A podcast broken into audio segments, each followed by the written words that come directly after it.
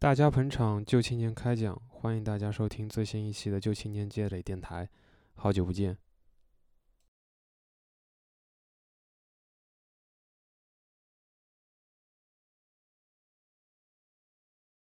反正是挺久的了。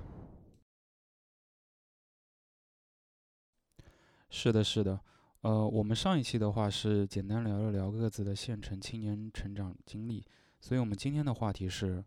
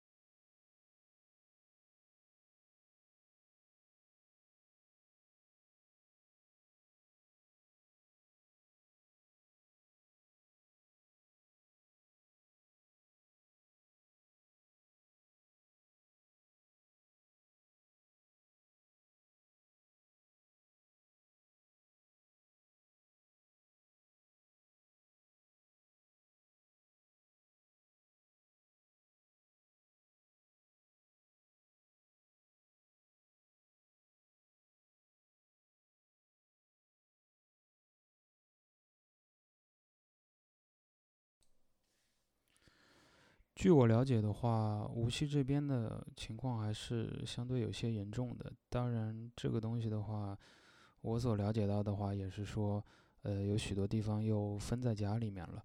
呃，包括我的一些同事，在家里又有些封了一个多星期了。具体的感染人数的话，这个我也不太清楚，因为你懂得，官方的报道的话，这个人数是真实人数总是遮遮掩掩的。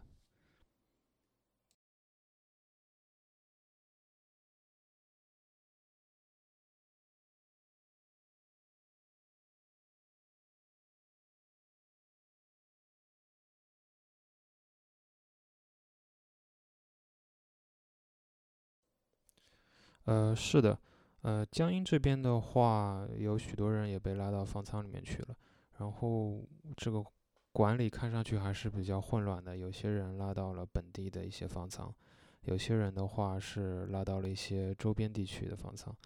呃，事实上，在我们原定录这期节目的时候，那时候，呃，进行了两周左右的时间一个风控嘛，那时候紧急在江阴的一些偏远地区啊，一些。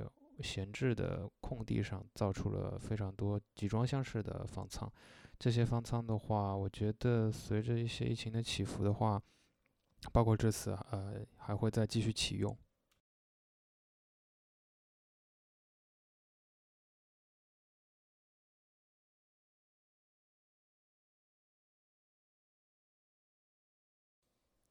呃，没有被移走。那些方舱的地方的话，我有路过过。之前的话就是闲置的空地嘛，然后现在的话全部被封起来了，没法进去。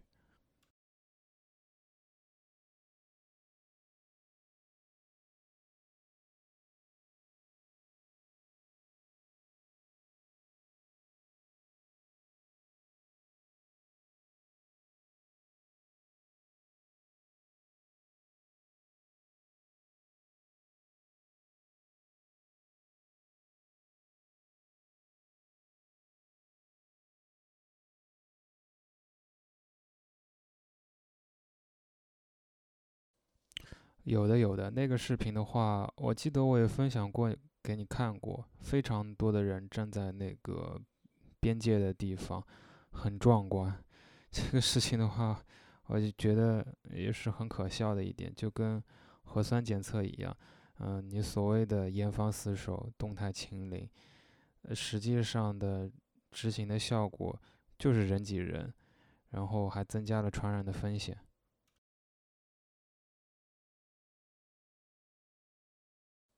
我昨天刚刚核酸检测了一次，呃，原计划的话，我们今天还要再检测一次，但是实际的话好像并没有。呃，其他区域的话，可能有今天在安排核酸检测。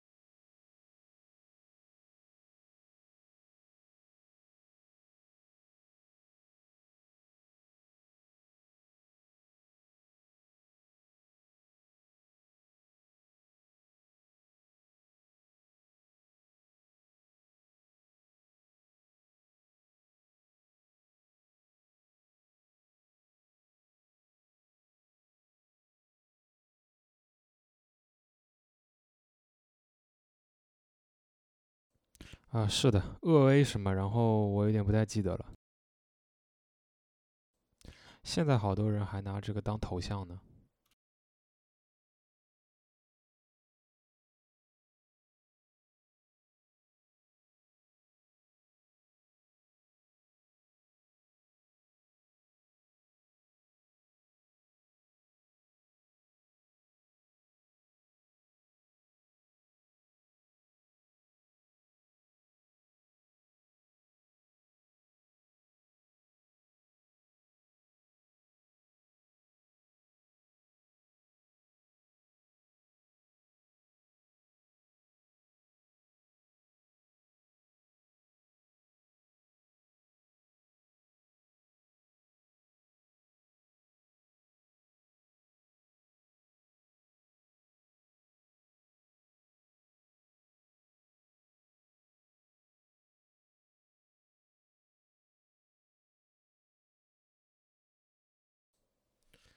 我的话，我记得大概在十月份左右的时候，就在微博上看到有消息说，嗯，非典啊，或者说是 SARS 这这个病又在武汉出现了。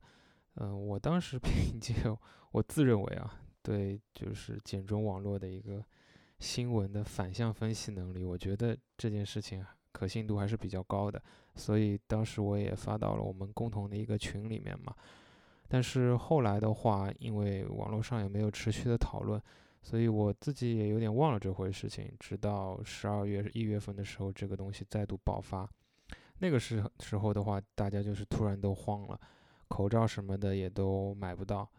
再接着的话，就是微博啊、微信上面各种消息满天飞，非常恐慌。我那会儿也是经常每天都睡不着觉。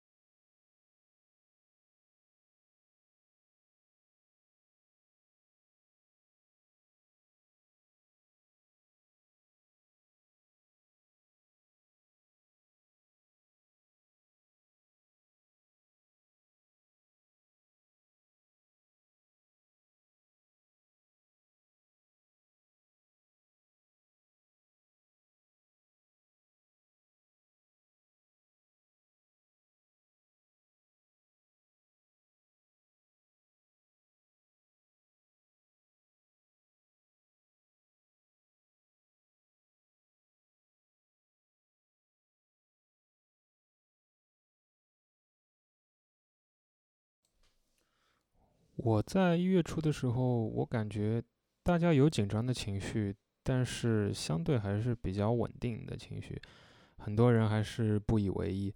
本来我原计划的时候，过年和家人准备去广东、广西那边一带玩嘛，后来因为这个事情也取消了。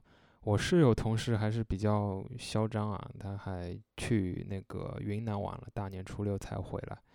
回来之后的话，因为要开工了嘛，后来就也接收到消息说，呃，去过外省的要隔离啊之类的。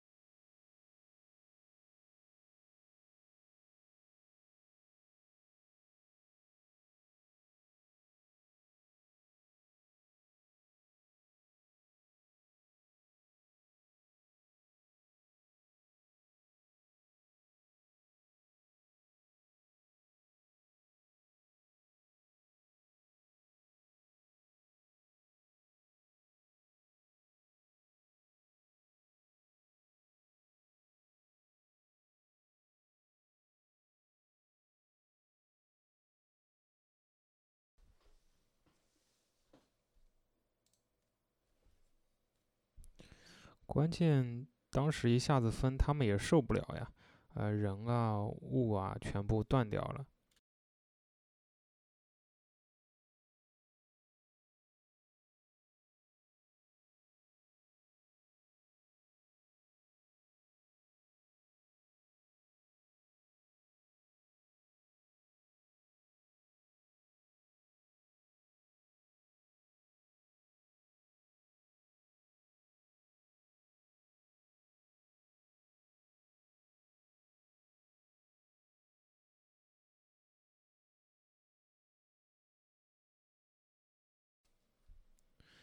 那你这点上还是比我要乐观，我对这个东西非常不信任。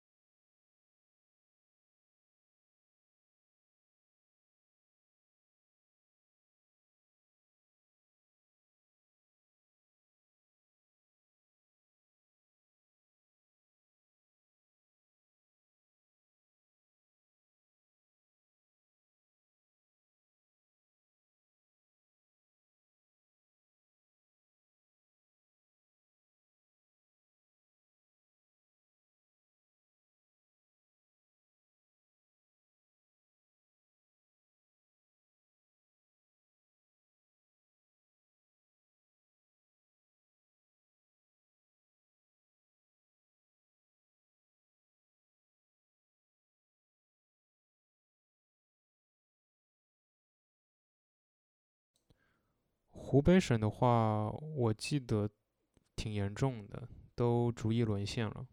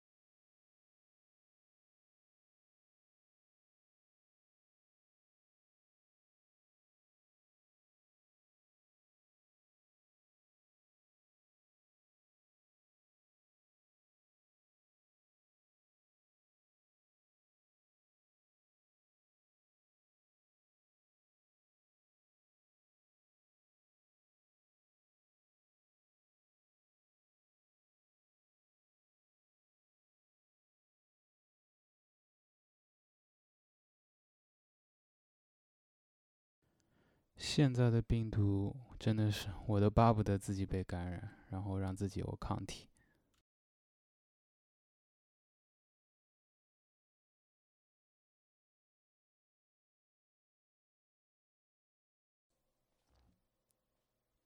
也就我没得过了。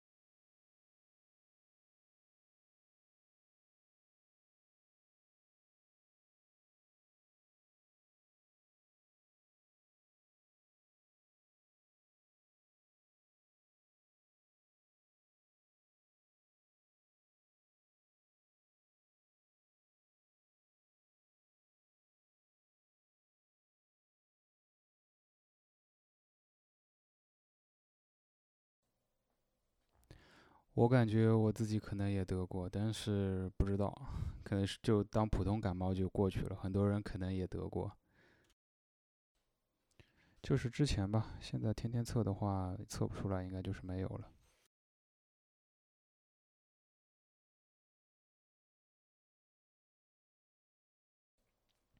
不排除他这个核酸报告检测准确率比较低啊，或者他检测出来了没有报。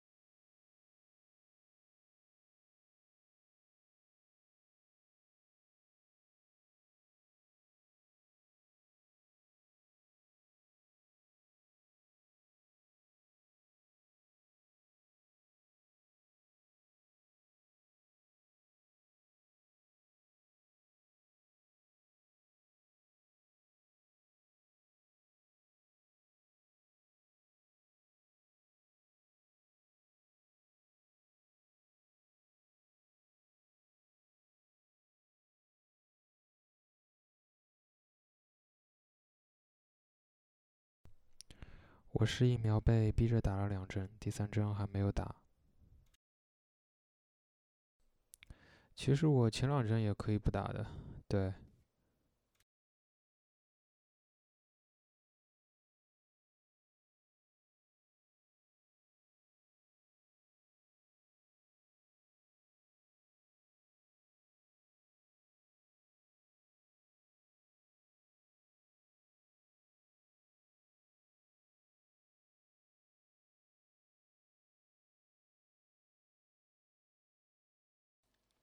说到打疫苗的话，还有一件特别好玩的事情。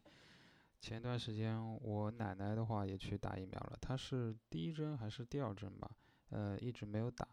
他们现在的话打疫苗的话也有奖励政策嘛，就是一个人三百块钱。我奶奶的话就在那纠结，她有点担心嘛。她的一个邻居的话也是一个医生，然后就跟她讲说，呃，你去打好了，我跟那个打针的护士讲，就是只是针扎一下，药水不进去。我奶奶就信了，过去打了。打完回来之后，一直在跟我们琢磨，在纠结，说这这药水到底有没有进去？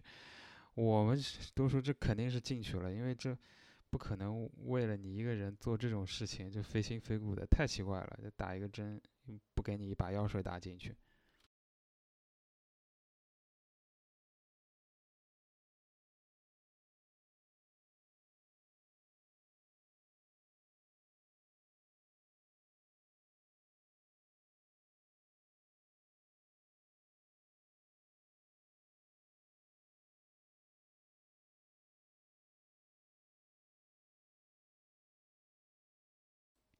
反正最后的话，就我奶奶、我爷爷一人拿了三百块钱，很开心的去买菜了。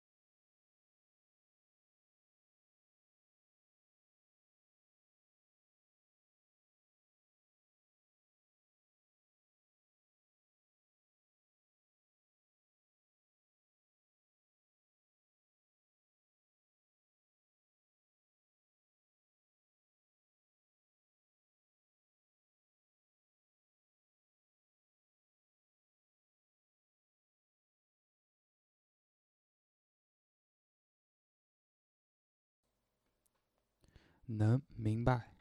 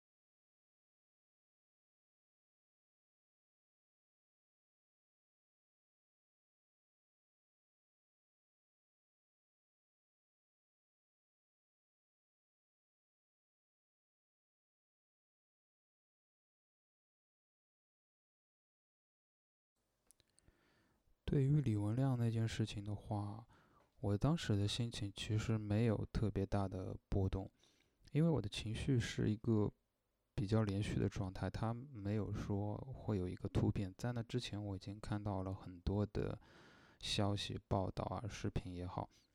我记得我看到有一个在医院里的视频，我不确定它的真实性啊，但是我认为是可信的，就是好多医生然后裹的很也是，穿着防护服啊、口罩之类的，然后在那崩溃大哭。就我的情绪其实也是跟那个视频里的状况是一样的。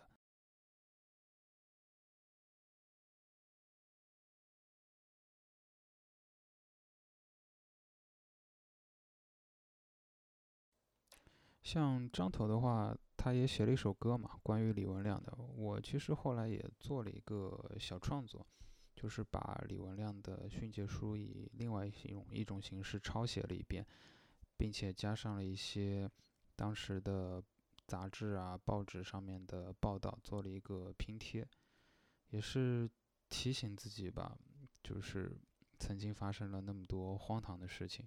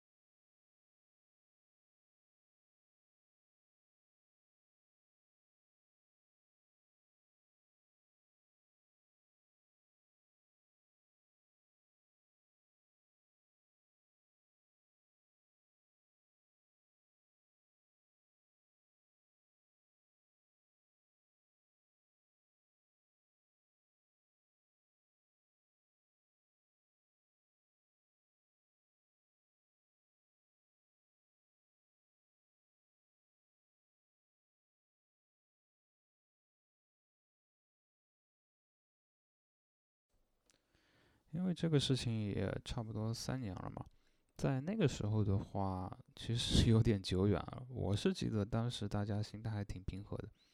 我记得五月份的时候，你还在上海嘛，我还来找你玩过。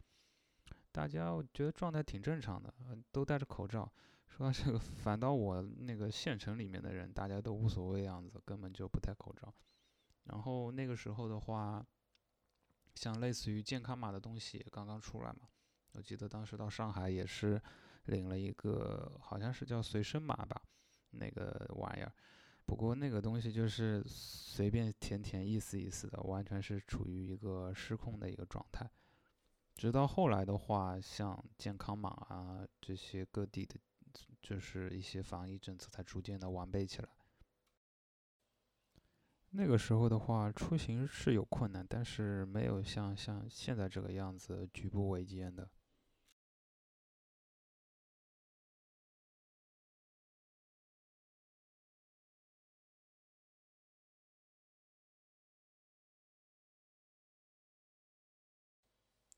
应该很快吧？我记得当时五月份就有了嘛。那个时候我在江苏。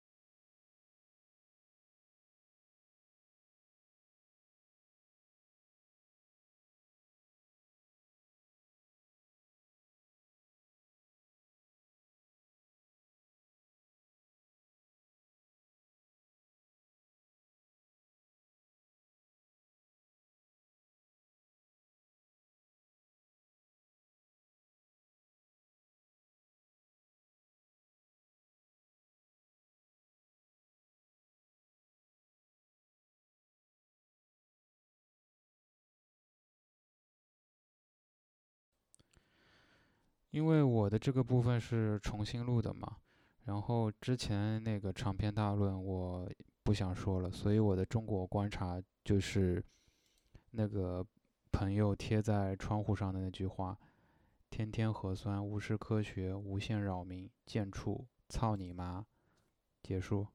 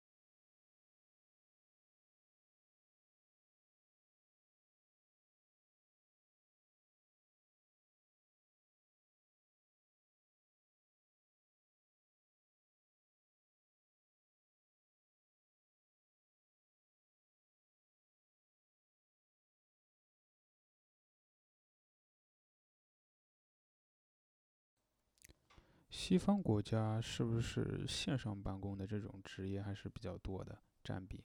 就他们可能制造业的话不是特别多。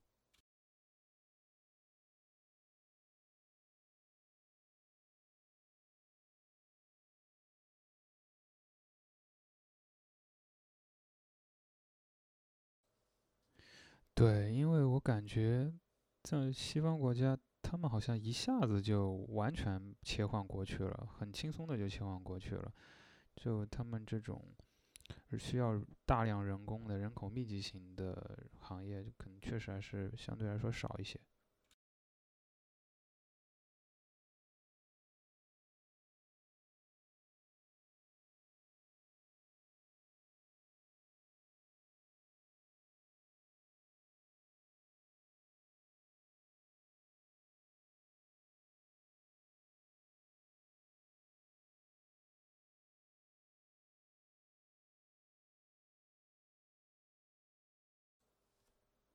嗯，可能人口密度也要比国内低一点。国内的话，就还是非常可笑。所谓的动态清零啊，还是什么政策也好，在我看来就是一团浆糊，全都是形式主义和对领导负责。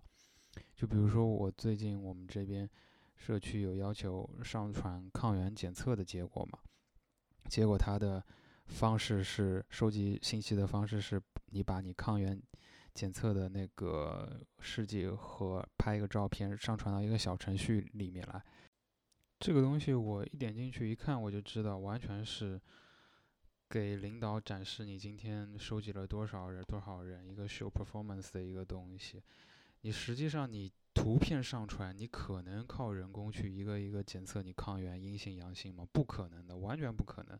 所以这就是一个形式主义的东西。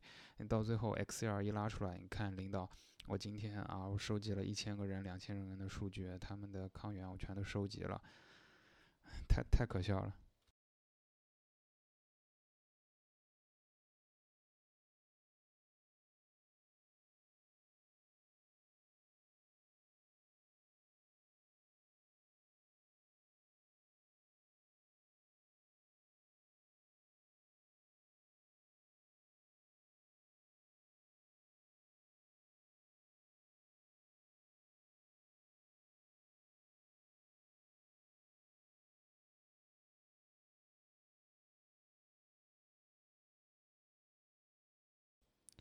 各种信息的重复收集，社区要来收集你的信息，小区要来收集你的信息，公司要来收集你的信息。明你明明可以无孔不入的监控每一个人，然后还要用这些人海战术做这种事情，显得显得自己非常的辛苦。说到这个的话，还有一个特别荒唐的事情，就是我们当时有进行一个风控嘛，然后。一部分人会拉到不是本地的方舱去，可能是江苏省境内的一些地方吧。结果到解除封控那一天，我很多微信群都在传一个消息，说不知道这些人拉去哪了，在一个一个问。我我真是去他妈的，我只能说。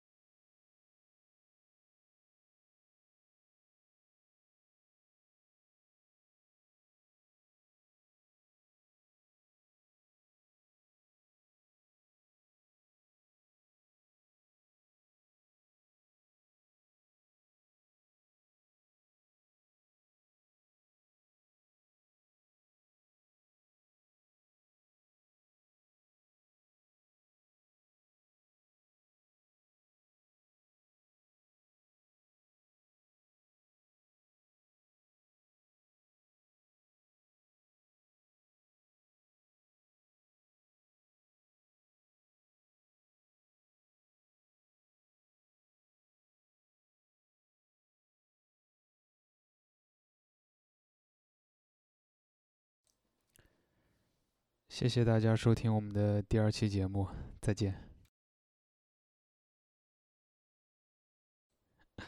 不是，我他妈，忘了老登的结尾是什么了。老登的视频，我他妈每次只看前五分钟，我就看不下去了。